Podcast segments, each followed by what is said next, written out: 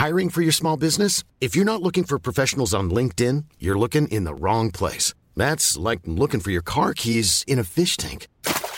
LinkedIn helps you hire professionals you can't find anywhere else, even those who aren't actively searching for a new job but might be open to the perfect role. In a given month, over 70% of LinkedIn users don't even visit other leading job sites. So start looking in the right place. With LinkedIn, you can hire professionals like a professional. Post your free job on linkedin.com/people slash people today.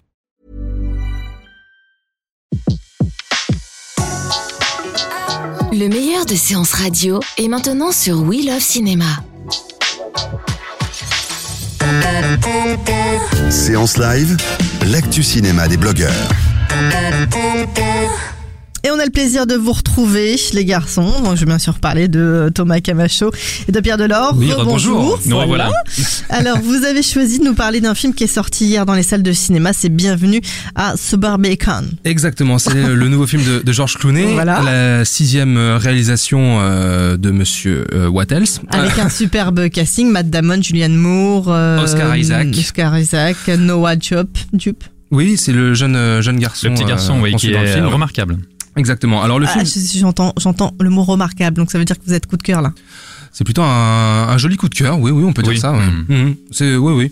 Euh, alors le film euh, se passe pendant l'été 1959. Euh, donc Suburbicon, qui est une euh, impeccable petite euh, banlieue résidentielle, un petit quartier pavillonnaire euh, idéal, une belle Mhm. carte postale avec des pelouses euh, bien tendues, des euh, des euh, des comment des hum, des maisonnettes qui se ressemblent toutes, euh, un peu euh, Retour vers le futur.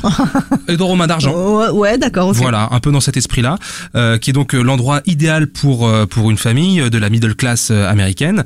Et, euh, c'est également l'endroit idéal pour afficher sa réussite euh, de l'American Way of Life. Et, euh, et donc on va y suivre euh, Matt Damon, la famille Gartner, donc euh, avec Matt Damon en, en, en père de famille et Julianne Moore qui donc inter- interprète sa femme. Et un soir en fait il y a des, des deux malfrats qui vont qui vont qui vont rentrer par effraction chez eux. Et s'ensuit une spirale, euh, une spirale incontrôlable pour euh, pour Matt Damon et Julianne Moore euh, autour de euh, au- au- autour de de- d'antécédents de, de vieux dossiers avec ces malfrats qui les font un peu chanter. D'accord. Voilà. Ça, ça, c'est le film. Ça, c'est le pitch- c'est le pitch de départ. C'est le pitch de base. Voilà, on va pas en dire plus parce que la, la campagne de communication et les bandes annonces sont assez trompeuses. En fait, elles ne dévoilent pas grand chose. Hein. Euh, On, on- on préfère laisser le suspense. Alors, il, il faut savoir quelque chose. Il faut euh, apporter une petite précision. C'est que ceux et celles qui nous écoutent ne le voient pas, mais là, Thomas et moi, on est très en colère. On est pas D'accord, ok. on n'est pas, pas content. non On est, on est remonté parce qu'en fait, il se trouve que le film euh, Suburbicon. euh, Mais il me au- semblait que ça parlait aussi d'autres choses. Non, Ah, ça bah, faut pas dire. Justement, faut pas là, dire. c'est la d'accord. surprise. C'est la surprise. Donc, On donc, le- donc concrètement, là, faut pas voir la bande-annonce ou il faut voir Si, la si, vous bande-annonce pouvez voir la bande-annonce. Le, le- le truc, c'est que la bande-annonce ne vend pas exactement le film pour ce qu'il est. C'est une bande-annonce qui... On, on veut pas trop en dire. Il y a une surprise, il y a des retournements de situation. Oui, oui, beaucoup. Et, et- et ce qui vraiment nous tenait à cœur, c'est que voilà, il faut savoir qu'aux États-Unis, le film est un, un échec monumental. C'est ce Échec commercial et Ouais. critique aussi un peu quand même. Ce qu'ils appellent une box-office bomb. C'est-à-dire, c'est un film qui a coûté environ 25 millions de dollars et qui en a rapporté à peine 6. hein. C'est 5,7 millions de dollars. C'est c'est rien. C'est vraiment... Attendez, pour un film de, de Georges Clooney avec une participation des frères Cohen aussi? Exactement. Eh oui. Et le film est Et un ça marche pas. un Ah. échec au box-office. C'est un, un déferlement de haine. euh, Bon, j'exagère un petit peu, mais c'est vraiment pas loin. hein. Pas loin du déferlement de haine critique. On, on- on reproche au film, euh, bah forcément, c'est un, c'est un scénario à la base des frères Cohen. Ils l'avaient écrit en 1986, suite à leur euh, Blood Simple, leur premier film exceptionnel de 1984. C'est un scénario que finalement ils n'ont pas conservé, ils ont décidé de le mettre dans un tiroir. George Clooney l'a récupéré des années plus tard. Il y a greffé son propre univers, il a apporté aussi une deuxième lecture, une deuxième intrigue. Mhm. Donc c'est un film euh, hybride, c'est à la fois un film de George Clooney basé sur un pitch initial des frères Cohen qu'ils avaient plus ou moins recyclé dans Fargo, hein, leur, leur chef-d'œuvre intemporel. Euh, George Clooney, voulez par- dire que là, il est aussi violent que Fargo? Bienvenue à Super Mika. Alors, Suburbicon, euh, il faut mettre euh, aussi les, les gens qui nous écoutent euh, au courant. C'est un film, il y a fidèle à l'esprit des frères Cohen, il y a vraiment un déferlement d'humour noir, de ah d'accord, il y a de l'humour noir. Donc Oui, c'est euh, un thriller, c'est- une extrêmement comédie cruel. noire. Ah ok. Hum, C'est assez oui. cruel. Ouais, Il y, a- il y a des moments de cruauté absolument hallucinants et jubilatoires. hein. C'est ça aussi qu'on aime dans les écritures des frères Cohen. Euh, George Clooney, c'est un cinéaste qui s'est toujours intéressé à, à savoir si l'Amérique avait progressé. C'est un- c'est son sixième film, c'est son cinquième film qui retourne dans le passé pour mettre en perspective les problèmes de Voilà. l'Amérique contemporaine et voir ce qui s'est ce qui s'est déroulé depuis. D'accord, je prends le passé et j'y mets euh, les problèmes d'aujourd'hui. Voilà, on a eu les années toujours les mêmes. 50, les, années 60, les années 20, les années 30. Son dernier film, Monuments Men, ça se passait pendant la guerre de 39-45. Aujourd'hui, on attaque l'Amérique de la fin des années 50 et cette espèce d'Amérique absolument parfaite, des banlieues idylliques, euh, pavillonnaires, euh, artificielles. C'est très fantasmé. Voilà, D'accord. pour, pour voir ce qu'il y a en dessous. C'est c'est vraiment euh, la, haine sourde qui est cachée sous ce vernis euh, absolument gratter le impeccable. vernis, quoi. Exactement. co- et comme disait comme disait Pierre, euh, c'est un film qui fait euh, écho au passé pour mettre en perspective notre euh, société actuelle, et c'est un film conscient, euh, à savoir que c'est un film, c'est un pur film de George Clooney aussi, hein, malgré tout, parce que c'est aussi un film politique qui met, euh, qui, qui s'inscrit dans l'ère Trump aujourd'hui, euh, puisque il est question de repli sur soi, euh, il est question, euh, il est question de colère euh, blanche. Hein, euh, c'est compliqué de Oui, pas trop en fait, vous avez envie de m'en dire un peu plus, mais vous La peur pouvez de l'autre. ça Euh, bah oui, parce que parce que il- Oui, mais alors, euh, ce- ce- ce- ce- comment dire, cette famille que on va- qu'on va suivre, on va aussi découvrir ses, ses voisins. D'accord, des voisins. Voilà, Ouais, des voisins. on n'en dira pas plus. Et, et- et ce- et ce qui vraiment nous énerve, c'est cet accueil de la presse anglo-saxonne qui lui reproche. Bah déjà, euh, on reproche à George Clooney sa légitimité. Et là, je, je dis la Pourquoi presse. la presse anglo-saxonne Alors la, la presse anglo-saxonne, et là je ne vais pas citer tous les magazines, mais on parle vraiment de, de Hmm. noms euh, Des gros noms, incontournables, des gros noms de la presse euh, anglo-saxonne. On lui reproche sa légitimité, on lui reproche de sortir de sa tour d'argent, de sa tour d'argent, de ne pas avoir les pieds sur terre suffisamment pour traiter des sujets Alors que bon. sociopolitiques euh, contemporains, ce qui est ce qui est complètement S'il y en absurde. a un qui peut prendre position publiquement euh, sur des questions politiques et euh, sociétales, Georges Clooney quand même est assez légitime. Hein. Euh, il suffit de savoir euh, comment le, le, le monsieur est engagé euh, euh, en tant que démocrate. Euh, voilà, c'est un, c'est un militant, c'est un vrai. Voilà, je pense qu'on peut pas trop lui reprocher euh, ses positions euh, et, et juste le. Qui, le- qui l'a jamais caché. non, qu'il a jamais caché. Et ce qu'on lui reproche aussi, c'est que bah oui, effectivement, c'est un scénario à la base des frères Cohen qui n'est pas réalisé par les frères Cohen. C'est ça. Donc on aussi, retrouve qui- leur qui univers et Mm.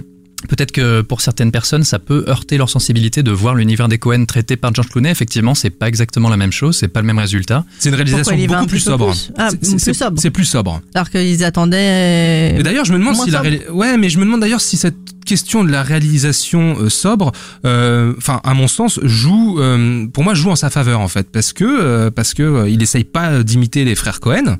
Mhm. On sait que les frères Cohen sont là, ça se sent, ça se voit, mais euh, mais justement, c'est- cette sobriété, euh, je sais pas, ça, ça ça confère au film comme quelque chose d'assez inquiet Quand vous tout. dites euh, ça se sent, ça se voit, est-ce que ça se voit aussi au niveau de l'image Alors- Euh, La patte Cohen? Alors justement, on allait y revenir, c'est que ce film effectivement n'est pas, euh, il, il est pas parfait. On n'est pas en train de dire que c'est le plus grand film de tous les temps, que c'est le meilleur film de George Clooney. C'est pas du tout notre euh, propos.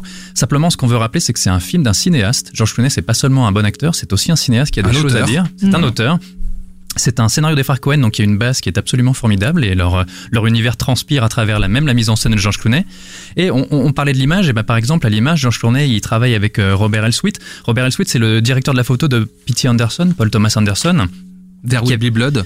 Be Blood, qui avait une image absolument exceptionnelle. Euh, il y a quand même à la musique, y a Alexandre Desplat, c'est-à-dire qu'il ici une composition qui est très classique, vraiment très très belle, très et très très présente. mais qui est hein, pendant le adéquation parfaite avec euh, avec le sujet du film et, et l'époque. Vraiment super euh, super composition de, de des plats. Euh, les seconds rôles aussi euh, Oscar Isaac.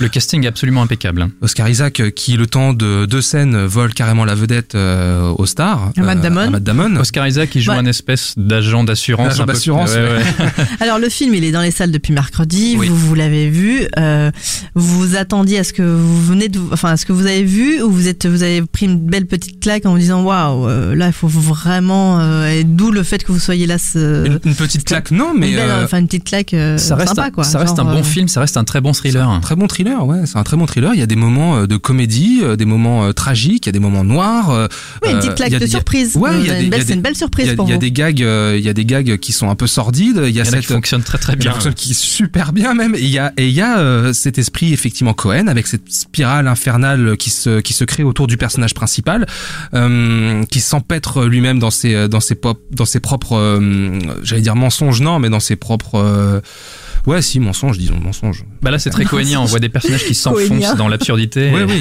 et qui commettent des actes absolument abominables et qui en payent les prix. Et il y a ce souci de la reconstitution historique assez minutieuse qu'avait George Clooney, par exemple, dans Good Night and Good Luck, Mhm. qui se passait aussi dans les années 50.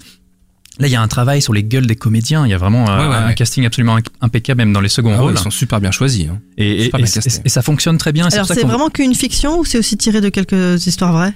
Alors, encore une fois, George Clooney y a greffé des éléments qui sont tirés d'événements qui sont réellement passés aux États-Unis. On va pas trop en dévoiler euh, je là-dessus parce que compris, si, hein. si jamais vous allez chercher sur Wikipédia ce qui s'est passé, vous allez tout de suite comprendre l'intrigue du film. Mais bon, voilà. Mais, mais il, voilà, faut, ça, il, faut, ça- il faut vraiment y aller, il faut vraiment aller le défendre, ça, ça, ça vaut vraiment le coup. Tout à l'heure, euh, Pierre a évoqué le, le budget du film, ne serait-ce que pour la, cons- Ouais. la, la, la, la- la- Ouais, c'est c'est un film qui en a presque pas rapporté, mais qui a coûté environ 25 millions de dollars. 25 millions de dollars, c'est environ 20-21 millions d'euros. Euh, ça, c'est le budget en France des, des profs 2, quoi, avec Kev Adams. Il y a un moment, il faut, D'accord. sa- il faut savoir ce qu'on veut. hein.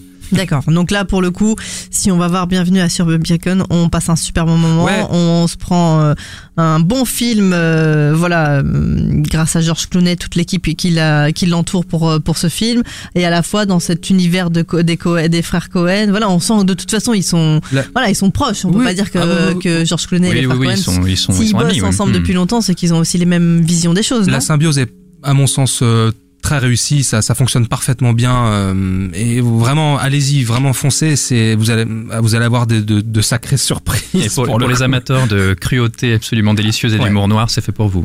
D'accord. Donc si on aime Albert Dupontel, on aime aussi cet univers. Ah, pourquoi pas? Oui. Ah oui, tiens. Il y a un petit côté absurde qui peut lui ressembler. Oui, oui, oui. Donc, bienvenue à Sabre Bacon, Bien vu. ça vaut le coup. Merci beaucoup les garçons et à très vite sur Séance À Radio. très vite. De 14h à 17h, c'est la séance live sur Séance Radio. Retrouvez l'ensemble des contenus séances radio proposés par We Love Cinéma sur tous vos agrégateurs de podcasts.